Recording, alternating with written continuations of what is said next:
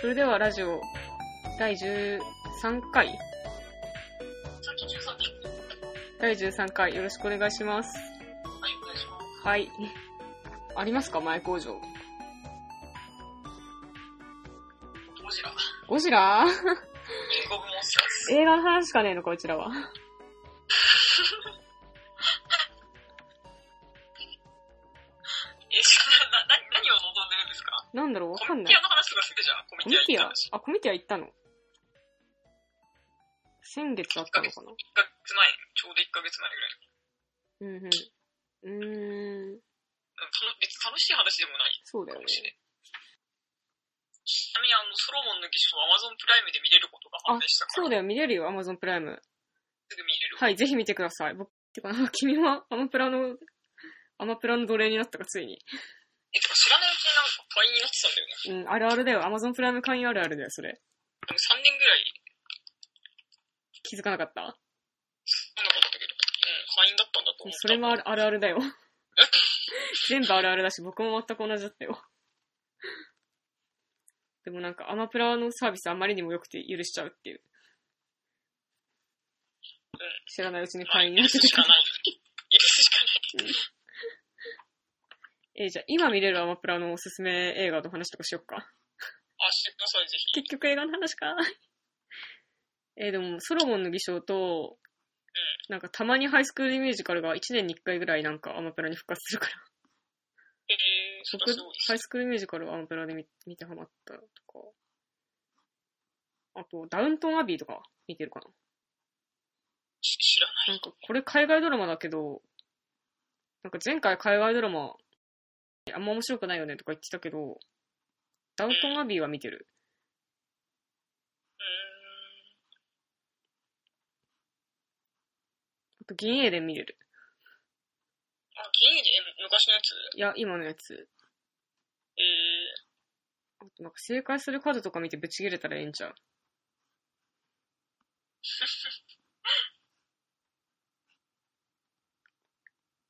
テライ見れるじゃん。嬉しい。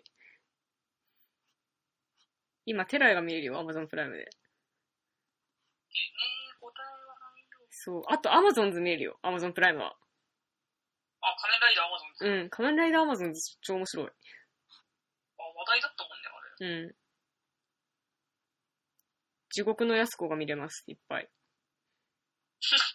おすすめ。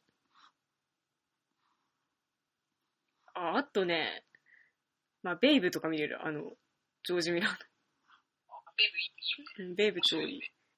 あともう、溺れるナイフが無限に見れるよ。あ、それはね、それは知ってるわ。うん。ファイトクラブも今見れるし、って話になっちゃうから、くじ引こっか。そろそろ切り上げて。なぜ愛のレ派ではなくテラスハウス派なのか。おー、 なるほど。はい。まあ、お前はテラスハウスが大好きで、アイドリも見てて、みたいな。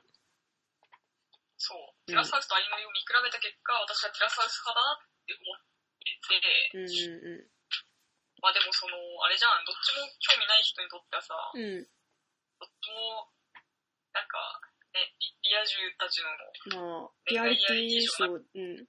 で、男女がなんか恋愛したりくっついたり離れたりしてるだけやろ、みたいな。そうそうそう、なんか、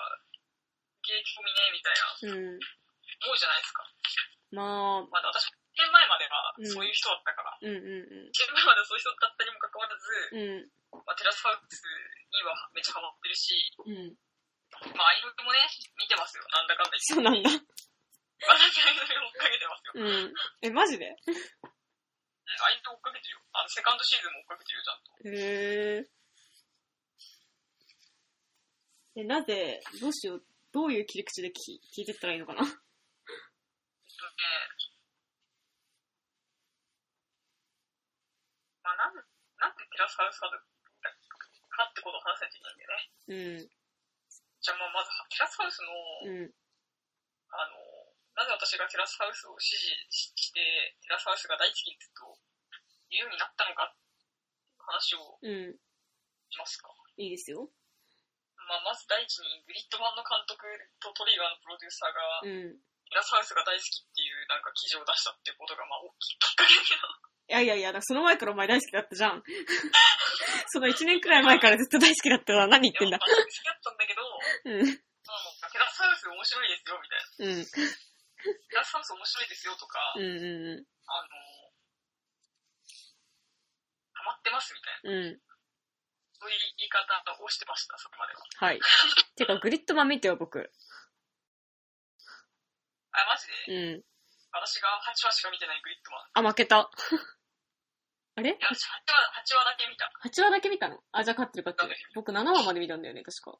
えー、まあ、グリッドマンの話は全く後日。うん。あと、第2に、あの、宇野常宏も上がっているハウスということで、うプラネッツハウスっていう、ん。う YouTube で聴ける、まあ、宇野常宏がやってる、ん。うん。まあ、宇野ま常あ、チャンネ弘ルで、っていうのはなんか雑誌の編集とかやってるなんか評価みたいな社会学者みたいな感じでいいのかなまあ、批評家じゃない批評家かなうんあの、宇野常宏が、プラネットハウスやってるっていうのは結構衝撃的だよね。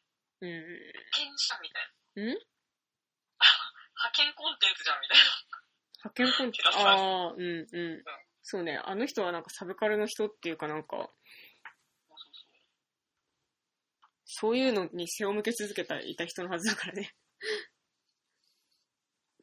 まあ宇野常宏もプラネットハウスなんか何がおもろいみたいなうんタイプかと思いきや、まあ、多分、多分彼もて軽井沢編でハマり始めたんだと思うけど、うんまあ、そういう経緯があり、うんプラスハウス軽井沢編ってすごい、えごめんそのグリッドマンたの人たちはどんな記事を出してたのどんな話をしてたのえ、なんかね、そのネットフリックスの、うんなんか、特別雑誌みたいな、うのを配ってたんだよね、ななんかのイベントんで。うなんだっけな、んえその何で配ってその記事の内容に基づいて話すんじゃないの何かえ、その記事の内容でこういうことが書いてあったから僕はテラスハウスが好きみたいな、そういう話をするんじゃないいや、そういう話じゃないよ。のなん だよ。じゃあなんでその前振り必要だったんだよ。俺たちだって語りたいっていう、うん。まあ、テラスハウスの魅力とはっていうあー記事があるわけですよ。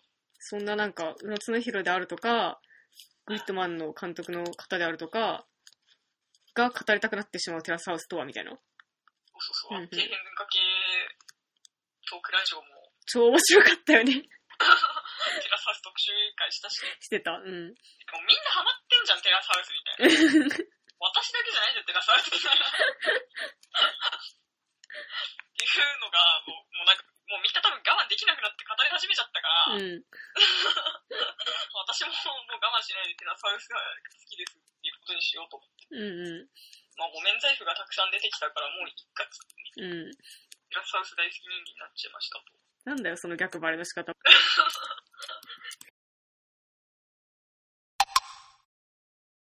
あ、その、なんだかんだ、相乗りも、まあ、最近相乗り楽しく見見れてたけど、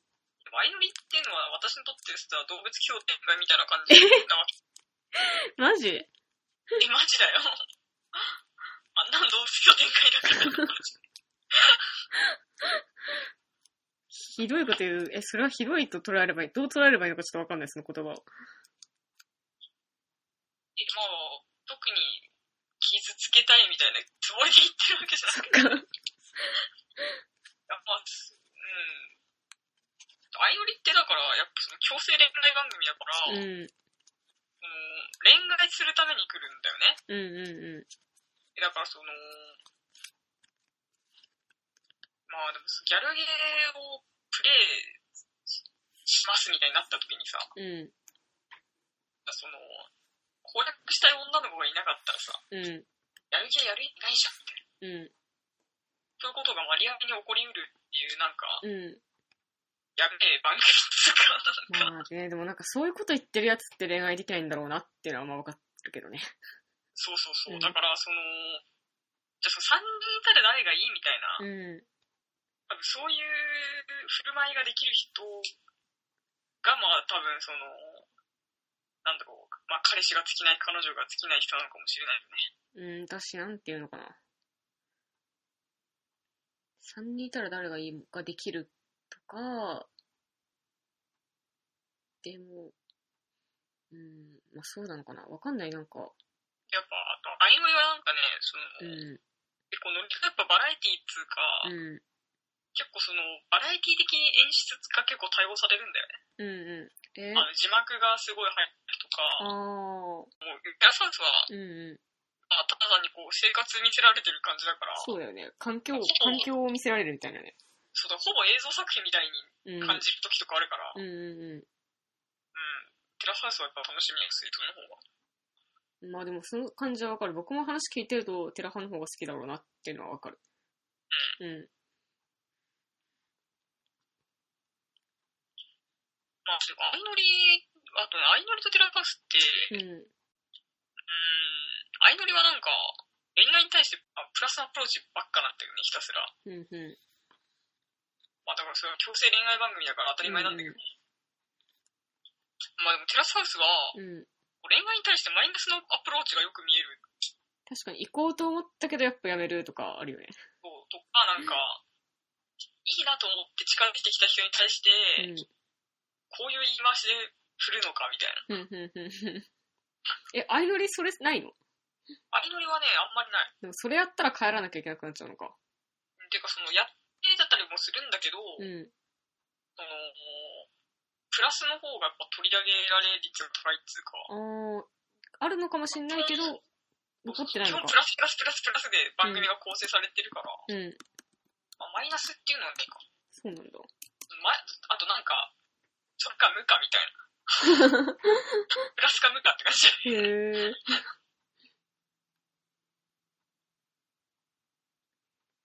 でも現実世界ってどっちかっていうとテラスハウスじゃん、やっぱ。うん、当然ね。もう恋愛に対してプラスプラスプラスプラスみたいなのっうん。て、うん相乗りみたいな特殊空間じゃないと存在しないから、やっうんうぱ。ん。でもやっぱそのマイナスを見たいってことなのかな、じゃあ。うん、マイナスの方が見てて、まあなんていうのかな、面白いっつうか。うんうん。確プラットはだってプラスでしかないからね。かにね。あんまりなんか、フィクションとかで描きにくい、さ、状況だよね。恋愛、いやでもそんなことないのかな。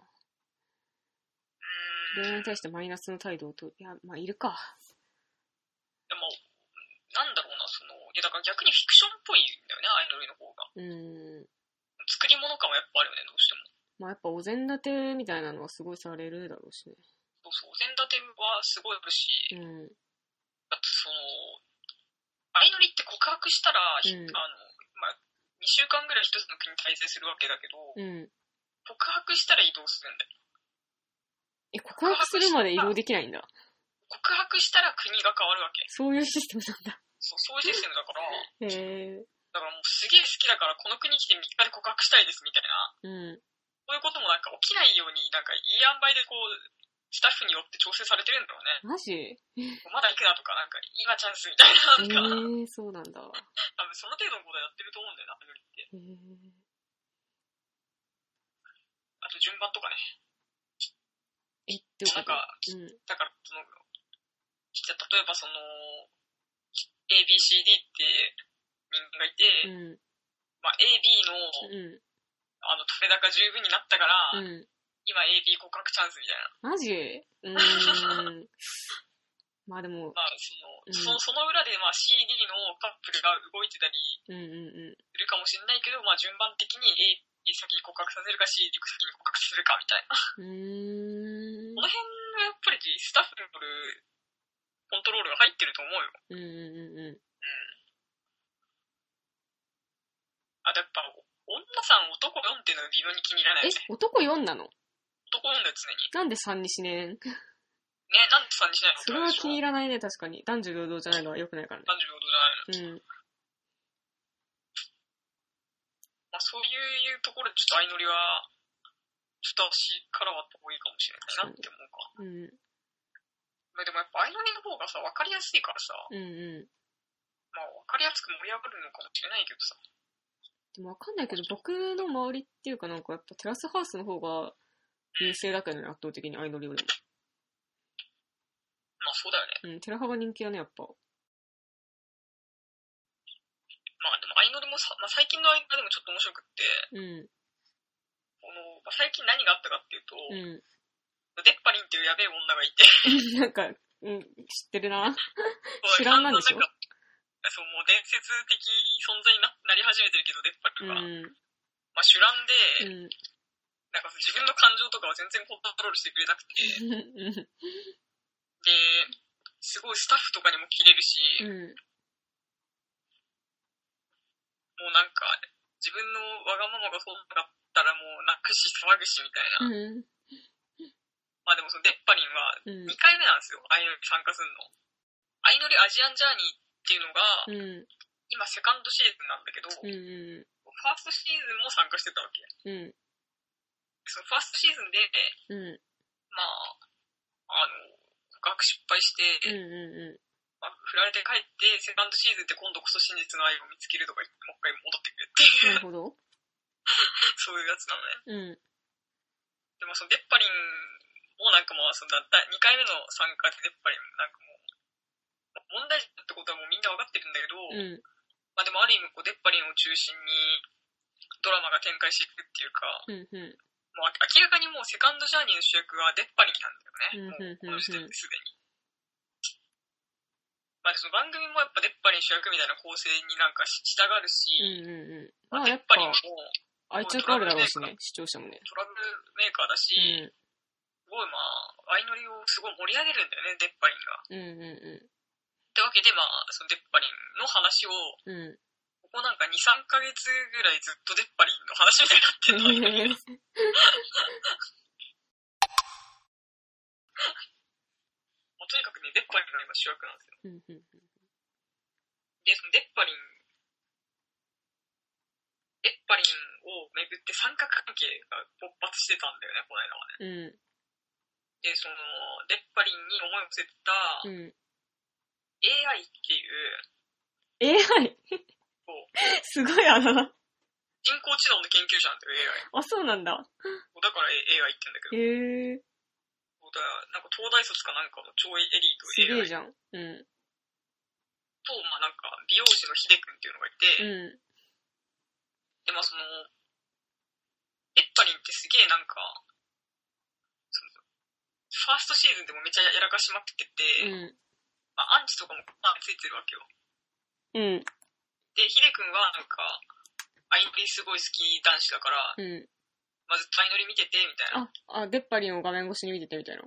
そう、画面越しで見てたけど、俺はデッパリンの味方だったよとかうん言って、、うん、このまあ、初対面ぐらいの時にデッパリンにそういうう風に言っん、うてて、で、デッパリンはずっとヒデ君に、それがきっかけでヒデ君のことがすごい好きだったん、うん、のね。ずっと、ずっうん、うん、と片思いしてて、うん。まあでもヒデ君はなんかヒデ君でなんか、なんだろう。最初は別にデッパリンのことはあんまり好きじゃなかったりしたりしてたああんだーけ、そうど、なんだ。うん。まあなんか、なんやかんやあるうちになんかよくわかんないけど、謎にデッパリンのこと好きにうんなってた。まあ、いいでしょそうで、まあデッパリンをめぐる三角関係って、そう A- AI う。うん、は、あのまあエリートだし、う理性的な人なんだけど、ん、うん、やっぱデッパリンがなんか出会ったことのないタイプすぎて、うん、うん、うん、うんどんどん気になってきちゃって、やっぱりデッパリンが好きだってなって、、うん、うん、デッパリンにアタックしまくるみたいな。うん、うあでもその AI がね、すげえ良かった。例えばその、相乗りの女の子3人の名前をこう、書い書いん、て、うん。こうなんか数値で評価すえる。どの子がいいかなって。それはえで、その AI がうん、ね、あの、こっちの研究者だから、うん、うん人が恋するロボットっていうのを作りた いと。、うん、うん。え、それ石黒先生 そういうのを作りた俺たいしちの大好きな石黒先生の。まあ、とにかく、その研究のためにアイドルに参加しますっていううーん。感じで、その、まあ、レポートとかを書いたりしてね、AI まあ、すごい良かったんですけどね。まあ、でまあ、そんな AI がまあ、そうなんか、デッパリンに対して、うん、え、男らしいんだよ。もうなんか、デッパリン一直線だし、うなんか、すごいなんか出っ張りに泣いてると、うん。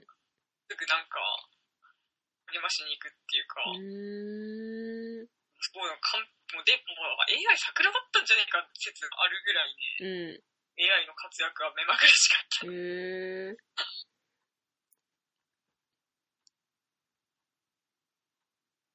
まあそんな感じで AI はすごい活躍してアイドルを盛り上げてくれました。うん。え、結局、だ、どっちが、と、どっちを取ったのやっぱりは。えっとね、AI 振る、なぜ なんか、そういや、そうなる予感はしてたけど、いや、マジ謎、マジ謎すぎるでっなんぱでりだから。わかんない。君の口ぶりだと AI の方が、AI 良さげなのになんでなんか、 AI はいいよ、マジで。うん。なん、なんで AI 最高だったよ。うん。なぜふ、 AI 最高なのに、出っ張りも AI を振るっていう。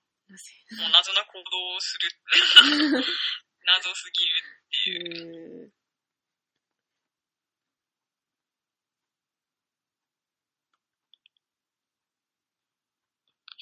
まあ、さらに、まあ、デッパにまだは、デップのドラマまだ続いてるからね。えっと、じゃあ、AI が告白して、ヒデはまだ告白してないと。してなるほど。まあ、だからこのままでもヒデ君にも行かないっぽいんだけどね、デッパリって。なんか、謎すぎるよね。いや、別にわかんない。でも、まあ、二人ともタイプじゃない。 ということなのでは。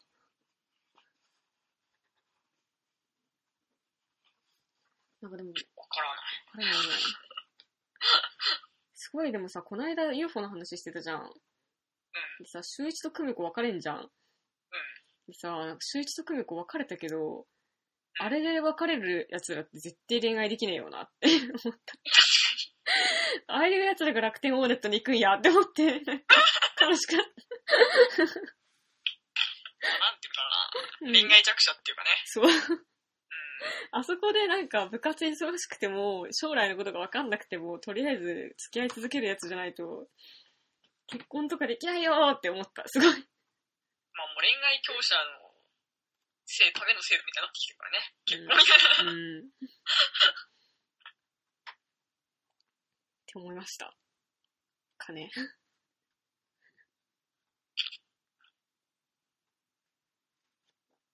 まあでもアイドルやっぱ恋愛教者、基本恋愛教者が集まってくる番組だからうね。ん。まあ、テラハもね、そうだよね。寺川はでも、そうでもない気そがうですもなる。い。うん。あ、でもどう、どうだろう。まあでも、アイドルも寺川もでも、教師としての振る舞いを求められはするよね。う弱者として入ってきても、教者としての振る舞いを求められるし、みたん。うん。あいな。いつ、童貞集してたのに、全然童貞じゃないじゃん、みたいな、なんか。山ちゃんがなんか、ディスるみたいな。いや、でもそれにしても山里亮太と青井優の結婚のニュースにはもうびっくりし ましたね。そんな話するかびっくりしましたよ。ー。うん、次のくじ行こっか。若宮有君について教えてほしい。言いたいことがある。えっと、は、ハグプリハグプリかなこの、この間までやってた。前回のプリキュアの、初プリキュアになった男の子だよね。若宮い兄や、君私、。赤宮杏里のとこまでプリキュア見てないからさ。そうなんだよねいや。お前何もが話して、話せないか。何も話してないです。僕は話せるから。なんでやねん。ここで、いや、教えてほしい言いたいことがあるだから、教えてほしいの部分がなくて言いたいことがあるだけで残るみたいな。あ、じゃあ、ここだけ言ってくれ。いや、まあ、若宮有君についてだよね。じゃあ。あのいや、君ハグプリ見見てないけど、僕は見てないんだけど、いや、なんか若宮有君についてはめちゃくちゃ調べた。な、何もすることねえじゃん。違う、なんか言いたいことがあるんだよ。だから、あ、じゃあ、どどうぞ言ってみて。はい、だからわ若宮あんりくんっていうのは、あの、この間、2018年、18、19シーズン、シーズンのプリキュアの、あの、初男子プリキュアになった少年で、フィギュアスケート選手なんだよ。見逃せるわけないだろって話なんだよ。うん、そうそうそう、スケオタ的には。え、でもあのー、オレンジの子も、そうなんだよねス。ケート選手そう、あの、髪短いと、子マ。レちゃん。そう、ほまりちゃんもスケートやってたけど、でもなんか、だからプリキュア見ようかなとちょっと思ったんだけど、なんか僕やっぱあんまプリキュア見れねえわって思って、毎週は見てなかったんだけど、プリキュア。でもそのなんか、アンリ君がプリキュアになった時に、やっぱさ、あの、わーってなるじゃん、TL とかが。は、あん、あんりくん、初男子プリキュアみたいな。で、なんかまあ、やっぱスキョータ的にはやっぱ絶対見逃せないと思ってさ、わあんりくん何だったんだみたいな。だからそのプリキュア本編を、本編のあんりくんを見ることは叶わないんだけど、プリキュアって配信とかしてないから、アマプラで配信とかしてないからさ。まあ、録画しかないっす。そう、だからまあ、ピクシブ百科事典とか見見たりとかさ、 すごいするみたいな。はい。で、なんかいろいろなんか思うことがあって、はい。なんかその、なんだろうな、なんか、結構、私のそのなんかスケート TL みたいな、なんかスケート、スケオタを追ってる TL みたいなのが、の中でかなり好意的に受け入れられてたの、若宮成くんが。そうなんだ。そう、やっぱなんかみんなプリキュア見てないんだけど、みんな別にプリキュア見てないけど、なんかわかんないけど、やっぱハグプリの印象がみん、プリキュアの印象みたいなのはみんな漠然とあってみたいな。はいはい。まあ、女子女子アニメで頑張っててみたいな。 で、なんかそのゆずるさんの演技とか見てくれてるなら嬉しいみたいな。あーやっ、ぱ、あの、そういうね、なんかその、スケートがなんか、そういう広く受け入れられてることが嬉しいみたいな、まず。はいはい。嬉しいし、なんかその、なんていうのかな、プリキュアってやっぱ、しわかるじゃん、みたいな。 まあ、プリキュア納、得そう、プリキュアにしたくなる気持ちはわかるよね、みたいな感じで、結構なんか好意的に受け取られてたんだけど、私的には若干疑問みたいな。はいはいはい。安直だなと思って。いや、安直も何うも、ん。まあ、 そもそもだって、ほまりちゃんがフィギュアスケートしたそうそうそうなんか流行りに乗った感じそうそうなんで、やっぱ、そう、そうスケート選手なのは絶対流行りに乗ってるし、ピョンチャンシーズンだし、みたいな。 なんかあの、まあ、流行りに乗ってるから、明らかに。だ、だから、まあ、誉れつながりで、アンリ君だだだったから、まあ、男子プリキュアこの辺で言っとくか、みたいなはいはいはい。感じ、わかんない。プリキュアのことあんま詳しくないけど、そういう感じだろうなって思うんだけど。いや、でも、いや、甘いですよ。フィギュアスケートの戦いがプリキュアだと思ってるのは甘いっすよ。あそうそういう話うん、結構わかんない。今、プリキュアでしたね。 すいません。いやいやいやいやですね、それごめんごめんごめん。いや、でもなんかね、その、なんだろうな、あの、まあわかる。やっぱ、多分衣装的なことを見たら、まあプリキュアっぽいじゃん、なんか。スケート選手の、んあ若宮あんりくんの衣装かってことてかなんていうのかな、スケートの衣装ってプリキュアの衣装っぽいっちゃん、なんか。ああ、そうか。うん、なんか男女問わずみたいな。てかまあいろいろあるんだけど、いろんな衣装がまああるけど、まあああいうなんかフリルとかついててもまあいいかなみたいな。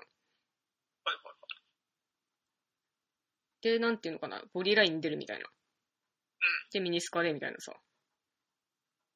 まあわかるじゃんプリキュアとさ、スケートの親和性みたいなのはさ。いや、まあ、わかるっちゃわかるうけんど、いや、でもなんか、それでなんか、プリキュア、スケート、プリキュアみたいなのは、安易だと感じる。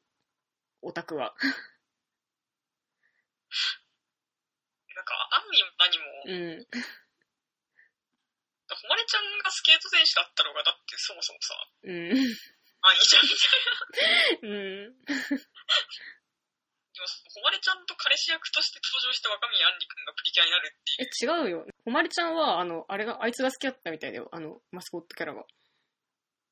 え、そんなことになるうのん、だし、ほまりちゃん、いや、僕も確か知らないけど、マジで聞いた話ね、聞いた話だけど、ほまりちゃんはあの、マスコットキャラのイケメンに変身する、やつが、に片思いしてて、関西弁を喋るあいつ。そう。で、その、それが実ったのかとか、どうなったのかとかちょっと知らないけど、なんか、見てた、プリキュア見てた友達が、やっぱ、誉れちゃん燃えるけど、これは多分叶わないと思うみたいなことを話してたから、なんか、あそこでフラグ立つんだと思ったって。ネタバレだわ。え、ごめん。 え、でもわかんない。もうと、なんか、最後どうなったかは知らないからさ。ネタバレでした。え、ごめん。え、記憶消してじゃん。 え、じゃあ私今から結構、ほまれ、ほまれちゃんじゃない、なんだっけ、若宮あんりくんのネタバレの話するけどいいのし、し、ししないでよ。嘘 見んの第一プリキュア。ハグプリ見んのみ見るよ、見るよ。全部録画してあるからね。ハグプリ見る前にプリパラ見ろよ。そうだけどさ。うん。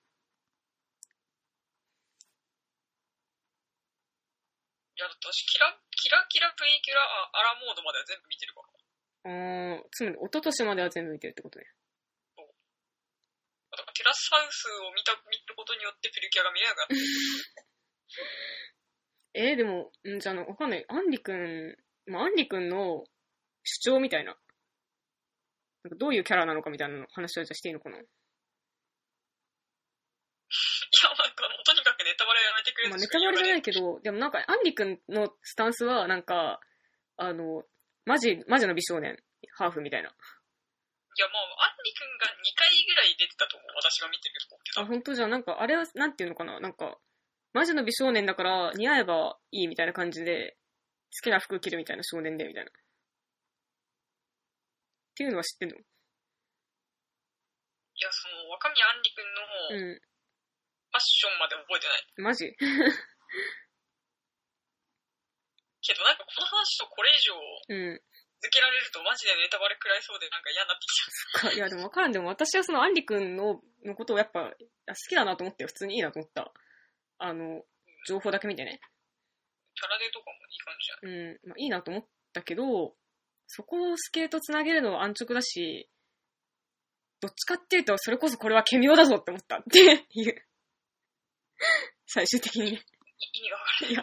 若宮あんりケミオさんじゃんって思ったっていう だけですえ、かそうなのら。そうだよ、ケミオさんはなんか、洋服なんざに性別つけなくてよくねとか言うからね。 ケミオさんうー。ん。最高じゃない確かに。服なんかにけ性別つけなくてよくねっつってなんか、ケミさん身長193センチあるんだけど、レディースの服着てみたみたいな動画とかあるから。ですかね。まあ、ケミオだと思ったってじゃあことでいいのかな。あとなんかその、プリ、なんかスケートの対試合は、プリキュアアクションじゃなくてガンダムアクションだからっていうのもいいとだったっていう。ネタバレを避けて言うなら。はい。なんなるほか、ガンダムってさ、足動かないじゃん。はいはい。あの、宇宙に出た時は動かないし、なん滑かるよね。、そうそうそう、そもそものなんか代々伝統的に、なんか足の錯覚が大変だから、動かないじゃん、足。で、なんか滑ってくじゃん、地面を。確かに。あれめちゃくちゃフィギュアスケートっぽいんだよね。そうだな。だからなんか、ガンダムを見るとめちゃくちゃフィギュアスケートって思うんだよね。私なんか、エヴァンゲリオンがさ、エヴァとコラボじゃないんだけどさ、なんか、昨日今日ってなんか、ファンタジーオンアイスが今やってて、神戸で。あれでなんか、その、トシさんが、x ジャパンのトシさんが、なんかゲストみたいな感じで来てて歌ってるんだけど、え、そうなのそう。で、なんか神戸公演のファンタジーオンアイスのオープニングが残酷な天使の伝説だったらしくて。 えー、そのなんか、あの、ずっと前からオタクたちは思ってたんだよ。羽生結弦さんは怒り真珠に似てるって。10年間ずっとみんな思ってたんだよ。ここで実現してしまったっつってなんか、昨日今日すごいうん。 TL 僕がの、夢を叶えてくれる。そう、なんか火の7日間みたいになってる。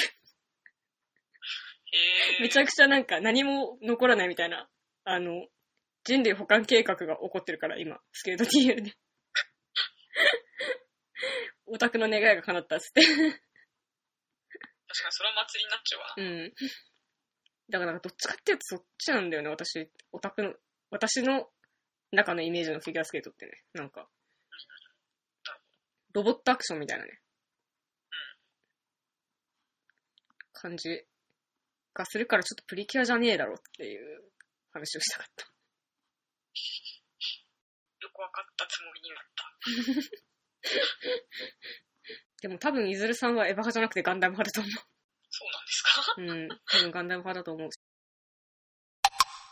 テラスハウスとハッピーアワー。え、そんそのくじって私が入れたんだだっけ僕が入れた。あなんあ。かお前が、なんかテラスハウスにハマったのは、なぜかというと、ハッピーアワーを見たからみたいなことを、しきりに言ってたから、え、それってどういうことみたいな。くじ。ああ、だから、うんその、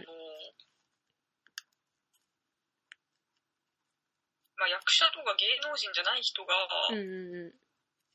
まあ、映像作品の主役になってしまうっていうんうんうんうことの危うさというか、うーん。うんまあ、あるいは面白さというかうんね、っうていうことについてやっぱ、ビアワーを、ビアワー事件ってすごく考えたんだよ、私は。んうん。うん。はい。うん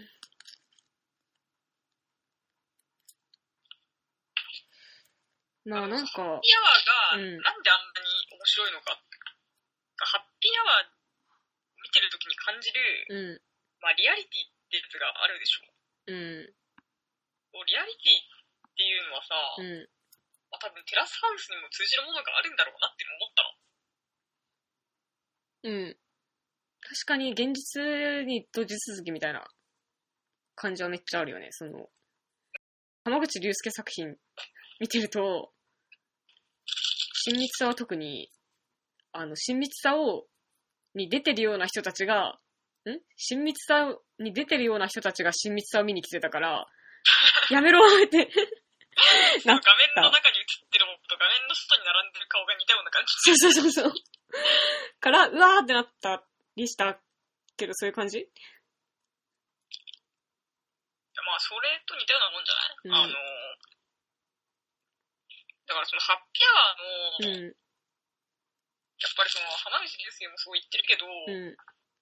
その声にこだわってるんだよね、浜口竜介って。声に、声。声に。でも確かになんかすごい叫んだりとかする人いないよね、浜口竜介の映画にね。まあ、そう叫んだりする人いないし、めっちゃ決め台詞を言う人みたいな、大見え切る人みたいなのいないよなんか真実の声だっけな。ね。まあ、浜口竜介が言ってた、あ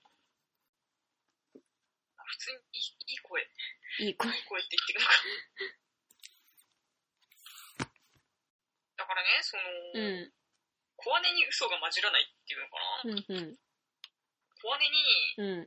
うん。真実っぽさがあるというか、だから、そのハッピーアワーを見たときうん。に、うん。一番最初に見たときにね、うん。本当に映画だけ一番最初に見たときうん。に、まあ、浜口竜介がハッピーアワーの脚本をどうやって書いたんだろうっていうのを想像しながら見るわけだけど、うん。多分、うん。浜口竜介が今度、ワークショップに集まった、うん。まあ、10人とか集まってるんだけど、うん。うん。まあ、で、その主役に選んだ4人の女性がいるわけじゃん。うん。女性の4人、女性4人を見ながら、うん。あの、この人の人生ががこうだったらいいのにとか、うん。うん。うん。あの、そのね、役者を見ながうんら、当て書きで、あの、こんなことになったら面白いとかね、うん。うん。まあ、そういう当て書きの妄想を、うんあの、組み合わせて、うん。この脚本を書いたんだろうなって思ったわけ。うん。うん。だから、その、でその、まあ、初めて見た時って、そのトークショーとセットだったから、うん。でなんかそのようなことも言ってたしね、そのアンケートをやちょまずして、うん。このワークショップで集まった人たちにアンケートして、まあ、それを元に脚本書いたりしたみたいな話をその時から聞いてたから、うん。うん。まあ、だからその一つのアンケートを元にまあそのハッピーアワーの役者さんたちが日常的にはこんなことは言えないが、うん。うん。あのそういうちょっと秘密にしてた欲望とかを、うん。うん。まあ、映画の中で言わせてあげるっていうかね、うんうんうんうん。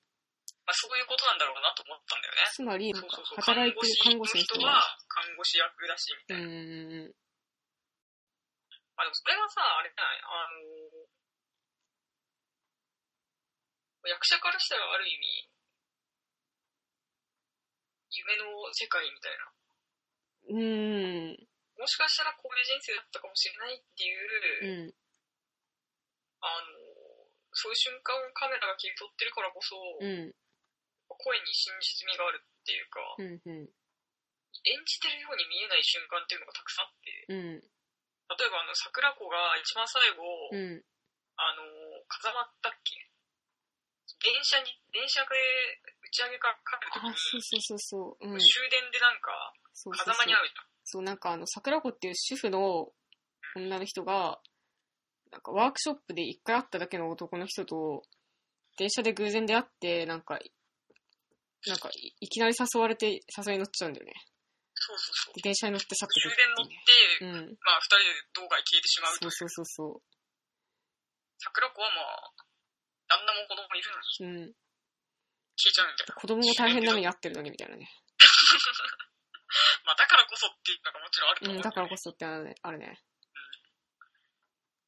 で、その桜子がその電車に乗るのか乗らないのかっていうところってさ、うん、でも本当に演じてるように見えないじゃん。うん、で、その桜子が、まあ、電車に乗るんだけど、うん、あのー本当に役者がその場で悩んでるかのように見えるっていう、うん、うん、うん、うん、あのリアリティっていうのは何なんだっていうのはすごい気になるんだよね。うんうんうん未だに気になってるけど、あのリアリティが何なんだろうって。うん、うん、普通はだからさ、その別にアニメでも何でも演劇でもそうだけど、うん、なんかじゃあ、その、もうだって言うセリフが決まってて、うん。あの他の役者たちもそれに対して構えたりするわけじゃん。私なんかもうプロットのために動くみたいな。そうそうそうんう。っていうのはまあももちろん、でそれはさ、そういうのが会話見えちゃうと興ざめするわけじゃん、どうしてまも。あなんか綺麗に決まるとマジで、僕は好きやけどね、プロットが違あそうう映画。みんなそういうのをさ、いかにごまかすかというか、うん。どう見せるかっていうのがやっぱ演出の腕の見せ所なわけじゃん、やっぱりどうしてもね。うんうんうんうんでも、まあ、うまく、うまくいくどころの詐欺じゃないじゃん、ハッピーアワーって。なうんか、ん。すごいみた いな。桜子が乗るのか乗らないのか。え何これみ たいな。乗るのみたういんな。うんうんうん。そういうのをやっぱテラスハウスとかだと見れるのかなっていうのを思ったりしたし、うん。あのー、やっぱね、テラスハウスが、まあ、ハッピーアワーとかもそうかもしんないけど、うん。内面があるよね。テラスハウスの人たちとか、ハッピーアワーの登場人物とか、うん。そうだね。わかるな。そのそのわかるな。ある人ね。間の内面をどう表現するのかっていうのが、なんか最近すごい気になってて、うんうんうん。普通にやっただけでさ、内面ってさ、まあカメラに映るものでもないしさ、うん。人間の内面を映す、すくい上げるっていうか、うん。どうやったらいいかわかんないじゃん、全く。わかっ、やろうとしてるけど。やろうとしてますが。うーん。まあテラスハウスの人たちには内面があるよね。まあ、そうだよね。絶対に、てか、内面がなきゃおかしい状況だもんね。なんていうか。まあそれはさ、その、でもじ実際生きてる人たちってみんな内面があってさ、うん。まあ子供には内面がないんだけど、うんうあの、まあでもその内面で、だからこの人は、本当は何を考えてるんだろうっていうのんうん。が、やっうん。ぱりドラマっていうかね、想像力っていうか、なんやっかぱ、そういうところまで踏み込むべきだと思うんだよね。まあ踏み込みたいよね。まあでもなかなかね、そこまで踏み込める作品ってないからさ。うん。でもなんかそれこそ結構皿三昧とか僕はあると思うけどね。そうだから、和樹くんには内面があったんだけど、最初。そう、和樹さ、あ、でも和樹くんはずっと内面があるあるけどね。なんかなんか和樹そうなのかな和樹のあのさ、感情移入のできなさ何と思わんうなんか、エンタとか、遠いには、めっちゃ感情移入できるし、なんか、内面あると思うんだけど、和樹なんかやっぱ6話以降なくなったよね。ん。内面なくなっちゃったのかなうん、てかわ、わざとやってると思うんだよね。ああ、なんか、和樹ってさ、なんかあの、エンタと遠いは、なんか突っ込んだり驚いたりするんだけど、和樹はやらないんだよね。まあ、無理だよね、和樹そくん。う。なんか、潔癖のさ、気持ち悪いとかさ、うわみたいなの言わないんだよね、和樹って全然。確かにそうだね。わざとやってない、絶対あれ。なんかうん、なんなんだろうね。そういうのがなんか、感情移入できなくさせてるんだと思うけど、なんか、うんなんか皿の子たち内面あると思わんあの子たち内面あうるよ。ん。でもあれはやっぱ秘密があること子供たちだよっていう前提で出てきてるからそう見えるのかな。うん、なんか、なんなんだろうね。和樹くんの内面のなさっていうのは。ん。でもだからな、なんだろうね、そこはわかんない。もう同人女の妄言だと思ってくれていいんだけど、うん。あの、サッカー部の罰ゲームだったんだなとかさ、うんうんうんうん。なんかそういうものに対してなんか内面って思っちゃうのは同人女の妄言ですかね。いや、でもわかんない。僕は、お前に言われて、うんああれは、なんか、お前が言ってたのは、あの、サッカー部の罰ゲームだよなって言ったのは、本当はエンタの行為に気づいてるのかもしれないけど、それに向き合いたくない、向き合えないから、罰ゲームでしょって言ってごまかしたんじゃないのって言ってたじゃん、前に。でそれを聞いたときに、あ、そうかも、そういう考え方もあるのかってちょっと思ったのね。なんか僕は普通に、なのもう限かもしれない。うん。うん でもやっぱ普通になんかエンタの行為が和樹に届いてないんだなって 思っただけだったから、あれあれを見たときに。で、なんかそういう風に言ってたときに、あ、そういう見方もあるのかって思ってよ。だから私は和樹の内面を諦めてないんだけど。だしなんか多分なんか最終回で和樹多分何かのどんで返し来ると思うよ、絶対。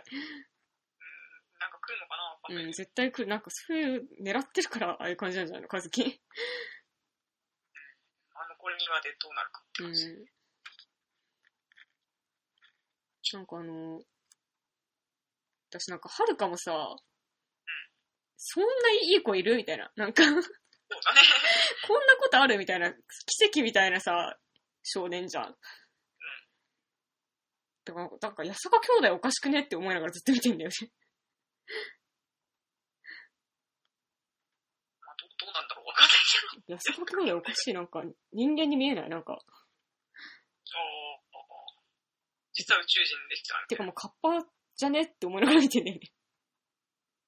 八坂かっぱ説ね。なんかそうそれあったよね、一時期あ。そうなのわかんない。見てない、その説は僕。だから、かずきとはるかは何か怪しいぜって思いながら見てるけどね。まあ、でもなんか、その1話の、うん。ほんとアバン、うん。一番最初、1話の、なんかあの、あれ、落ちてくるやつ。あの、そうそうそう、標識をあの看板あれがね、落ちてくるやつね。うん。ってあの辺のなんか、なんか、な謎の雰囲気伏線みたいなのも、なんか全然回収されてはいないから。うん。まあ、最終話だろうけど。わかんない。僕、あれ見てすごいなんか、トゥルーマンショーって思ったけそうだね、キュリマンションってそんな感じだ。ど。なんか一番最初にね、なんかね、落ちてくるんだよね、空から。標識じゃじゃないんだけど。全然テラスハウスの話でもなくて、ハッピーアワーの話でもなくなったなって。 そうだね。 すまん。なんか、どうするじゃあ、次のページ行くあ、そろそろ行きましょうかね。これが最後ぐらいで。でもさ、なんか、トゥルーマンションの話出たから言うんだけどさ、トゥルーマンション知ってるうん、知ってるよ。見てないけど。なんかあの、あれ、なんか、オチとかではないんだけど、なんなんとなくな概要は知ってるでしょ、話の。で、なんかその、24時間実況中継されるでしょ生活を。そうそうそうそう。なんか、テラ派じゃないあ、そう、だからその、なんかそう、シネフィルの友達とかに、ラスハウスにハマっててさ、とか言うとさ、うん、うん。なんか半笑いでテレビマンション見た方がいいですよとかされ続けるみたいな。うん、そうで、僕はトゥルーマンション超大好きだから、トゥルーマンション超大好きで、アマプラでも見れる。ああ、じゃあちょっとアマプラで見ますよ。うん。で、なんか、ちょっとこの間トゥルーマンションをなんか何度目かの鑑賞してた時に、なんか、その、一番最初のテラスハウスの、なんか、それこそ主人公みたいな子で、テツって子がいたじゃん。ああ、鉄知ってる。うん。そう、なんか、テツはちょっとなんか、似てるよな、みたいな、トゥルーマンにって思ったっていう。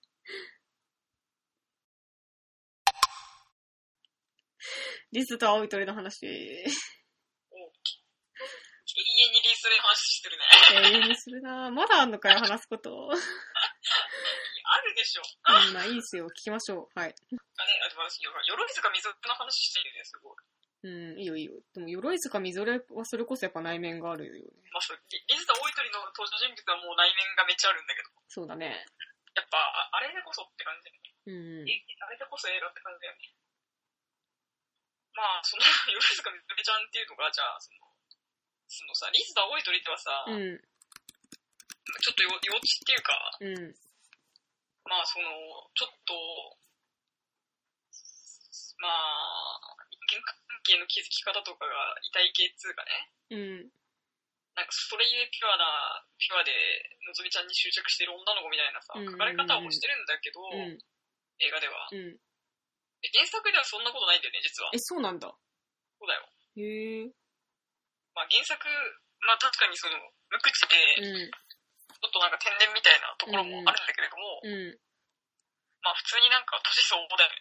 え、そうなんだ。 そうですよ。まあでも確かに、あの感じを小説で書くのってちょっと想像できないわ。うん。だからそのね、いやだから原作ではまあ普通にその、まあ人間関係とかはなんか苦手ではあるけど、うまあ年相応にいろいろ考えてるし、ん。うなんかいろいろ周りのこと見えてるし、ん。うん。まあそなんかその、なんだかんだ望みに執着しまくってる自分気持ち悪いとか思ってるような子なんだよね。ずれちゃってるわ。そうなんだ。まあそれはなんか、うん。まあそれはそれとして、みたいな。みとれちゃんって可愛い子じゃんみたいな感じで、うん。だからその LINE の返信にクマちゃんスタンプ出すやつみたいな感じのさ、 あー表あ、つ現まり、ハロー、ハローキティ的なやつね。だから、なんか、何を考えてるのかわかんないけど、ニュアンスは伝わるみたいな。本心を隠してるかもしんないけど、とりあえず、笑っとくみたいなね。ことそうでいう表すよ。現を貫いてるのが、まあ、リツタ大いとりという映画であり、うん山田直子の功罪でありってういんう感じなんだけど、うんうんうんまあね原作のよろつかみどれちゃんはね、うんなんだろう、その巨大感情によって、巨大感情にマウントを取るような女だかマジら、何を言ってるんだって感じだけど、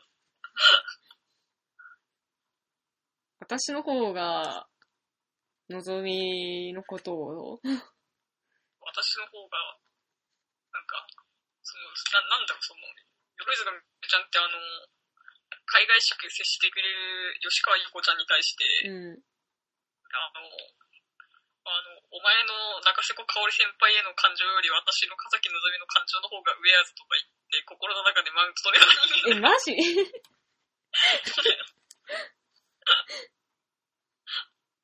そんな小話がありましたね。へーまあでもそういうさ、うん、そういうところは描かないで、あの、ピュアな女の子なんです、みたいな感じで描いてるのが、まあ、リスタオイトリっていうーう、ん、まあ、リスタオイトリっていうか、うん、まあだからその原作からまあその色々かみぞれをキャラメイクする上で、うん。まあそういう風にしたんだろうね。まあ、まあ、2期の段階からもうかなりそうだったもんね。そうそうそうミそドう。ルは何考えてるのかわかんないっていうかさ。そう何考えてるかわかんないし、みたいな。うん、まあちょっと、お互いところがあるみたいうん。な。まあ、全然いいと思います。まあその原作のよろずかみぞれちゃんって髪の毛長くないし、え、そうなんだ。うなんか首が見えるぐらいーん。の長さであるという描写があったような気がする。キャラの内面なぁ。なんかその、テラハ、リズトリー以外でさ、キャラとかなんか登場人物の内面を感じるフィクションってなんなんかあんのウケなのはリスガージュリあー。ー、まあ、ジュリも、秘密があったもんね。そうプリンセス・プリンシパルめっちゃ内面あるよ、そえ、れ。マジあの、秘密があるんだけどね、プリンセス・プリンシパルも。うんうんうんえ、青フラとかはそれこそ。青フラはあるでしょ。だから青フラのトーマはめっちゃあるめっでしちゃょ。あるよね、内面。でもさ、トーマってさ、内面書かれないじゃん。なんかその、トーマのターン来てないじゃん、今のとこ。まあよ、ようやく来たって感じかもしうれん、ないよけどうね、やく来たって感じだけど、やっぱだからでしょ、それもそう。と思わんやっぱそう思うんだよね。まあ、漫画の話になっちゃうそけう、どだ、からなんか僕は内面をこうすれば書けるんだみたいなのは、トーマ、トーマだと思ってるんだけどな。その、アウフラのトーマだと思ってるんだけどね。うん。あの、そま、漫画の話しますね。あ、あるならどうぞ。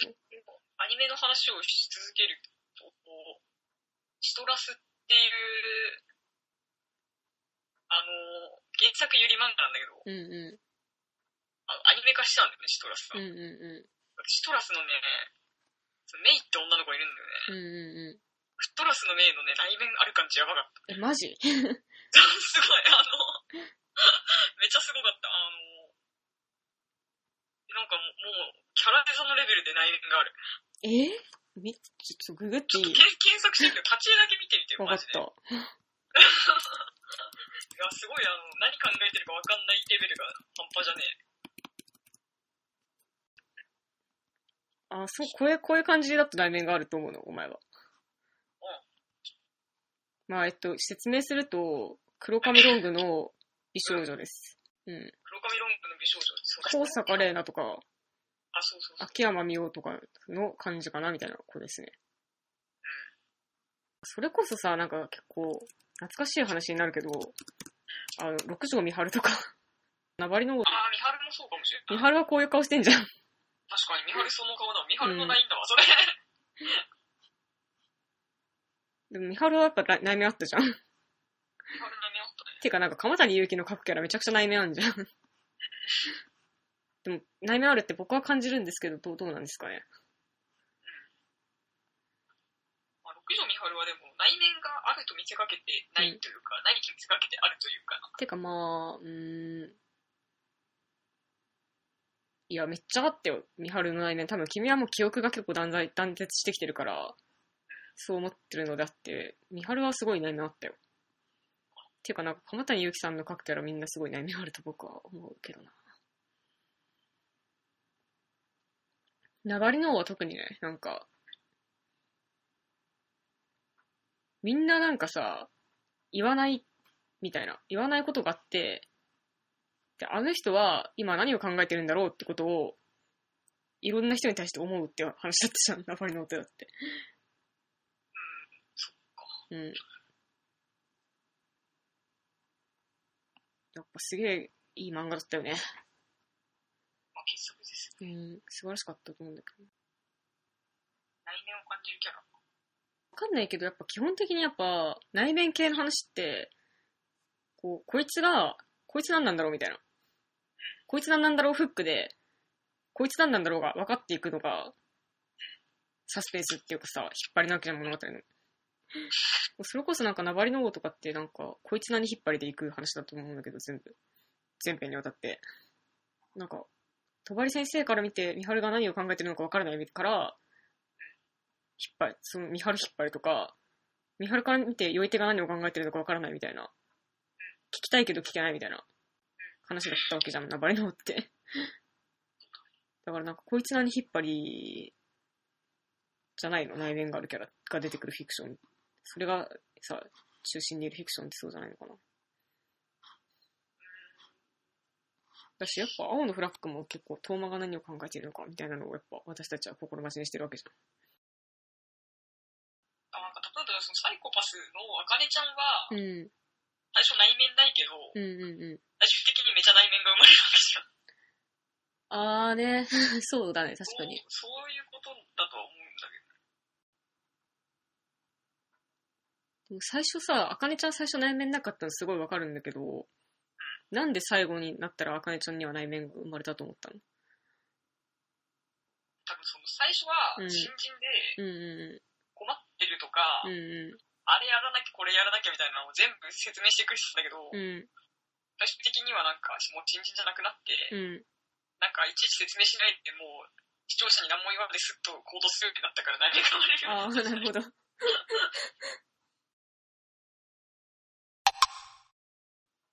すかね、まあ内面問題はじゃあ、そんなもんでいっか。もうでも死ぬ工場がもう、 い永遠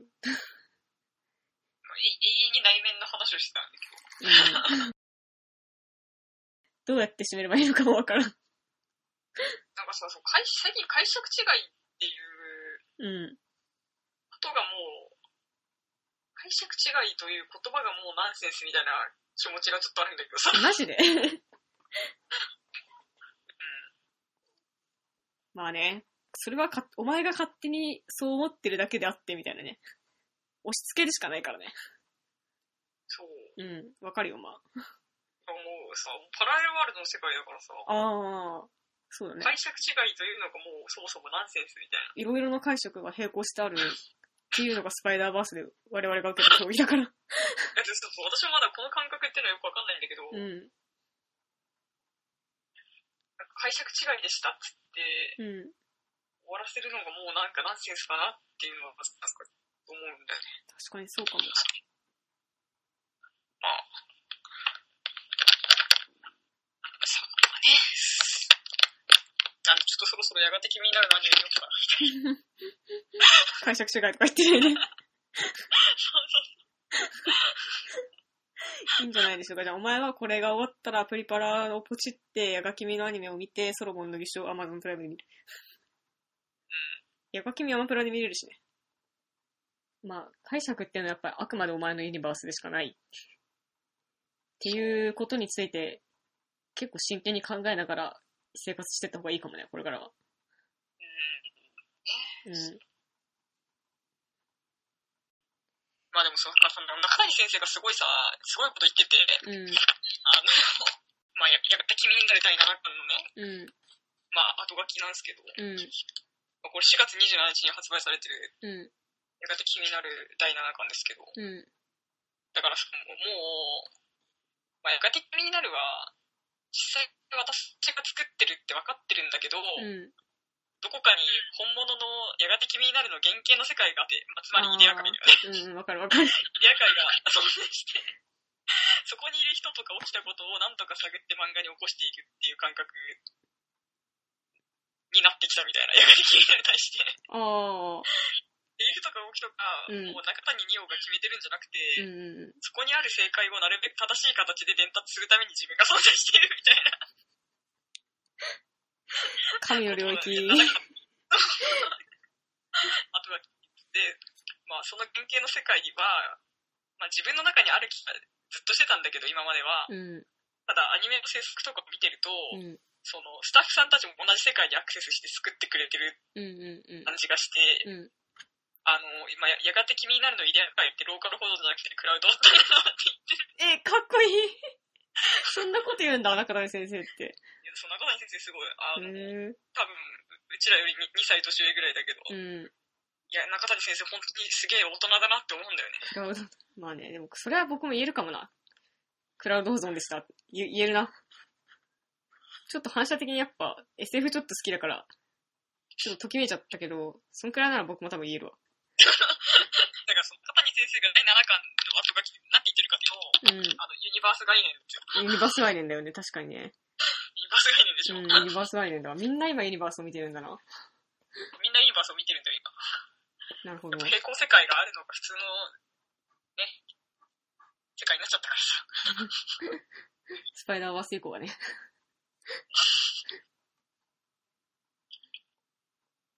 まあ、インターステラーあたりから多分そうだったのかもしんないけど。多分、溺れるナイフとかもそうだまよ。あね、ララランドもそうだったしね。あれが結構なんかかなり、なんていうのかな、エンターテインメントとしてっていうかその、け結集してきたのがやっぱりスパイダーユニバースだよね。もうスパイダーユニバースで顕在化したっつうんうか、まあ、圧倒的に、説明なしみたないんかまあ言われてみりゃそな。ううじゃん、みたいな。ん。アベンジャーズとかゴジラとかもう確かに全部そうだったよね、みたいな。うんあ、そうだそうだ、みたいうな。んあれをなんか一個に入ったのがララランドだったし、溺れライフだっただけだよね、みたいなね。あれがこう発展したらスパイダーバスになるよね、みたいなね。そう言われてみりゃ確かにそうだったわ、みたいな。こんな感じだよね。うん。うん。じゃあやっぱ2019年度はもう平行宇宙についてこれからはもう考えていきましょう、このラジオは。ということで、そうだよ。お開きにさせてい今ただ年きのたいテーマは、今年のテーマは平行宇宙と干渉窓。ですね。いや、鑑賞まずは僕、去年、去年の方がそうだったから。去年、一昨年とかの方が。やっぱララランドが、ララランドの影響がやっぱ去年、一昨年はでかかったからね。あそっか、そうね。まあ、ゆりからの干渉窓みたいな、そして平 行宇宙みたいな感じだよね。って感じで、じゃあ、このラジオはいきます。そうだよそうだよ続きは次回の。まあ、収録アナ雪大ヒットからのララランド、そしてスパイダーバースデーみたいな。に、穴焼きは平行中だったの。アナ雪は平行宇宙じゃなくないえ、だでも、なんか、穴焼きからのララランドって言ったじゃん、だって。だから、あアナ雪がさ、大ヒットしたことによって、うん。もう、なん、なんかもう、不権の失墜だよね、ある意味。あー、そういうことね。不権制度の失墜になっはいはいはいはて、まあララララランドみたいなさ、干渉窓映画が大ヒットしたわけじゃん。あー、そうね。そういうことか。アナ雪の年ってさ、すごいもう、マレフィセントとかあうってさ、ん、あったあった。もうあの辺くらいからもうなんか、女女の関係性で、もう映画をやっていくぞみたいなブームがい未だにこう続いてるっていうのはあるんだけど、うん。まあっていうのの、なんか寄り戻しとしての、まあ、ララランドみたいな鑑賞の映画が大ヒットするっていうさ、うん。っていうのがあって、まあ次は何が来るんだろうって。私はでもさ、次回幽霊の時代が来ると思ってたんだよね。うん。うん。まあで、ゴーストストーリーとか、まうあ、んまあ超干渉マドみたいうな。ん。干渉マドの極地みたいな感じの、まあ、うん。とにかく幽霊が入ると思ってはいるんだが、うん。平行宇宙です。そうだね、平行中だったね。まあ平行宇宙が入ってます。まあでもまだ幽霊の時代が来ると思ってます。だけどまあ、いいでし ょう。まあ、幽霊もある意味ね、平行中みたいな。そうだね。残留思念的なことだからね。うん。まあいいや。ですかね。じゃあまあ続きは次回の収録で今度こそ。じゃあね。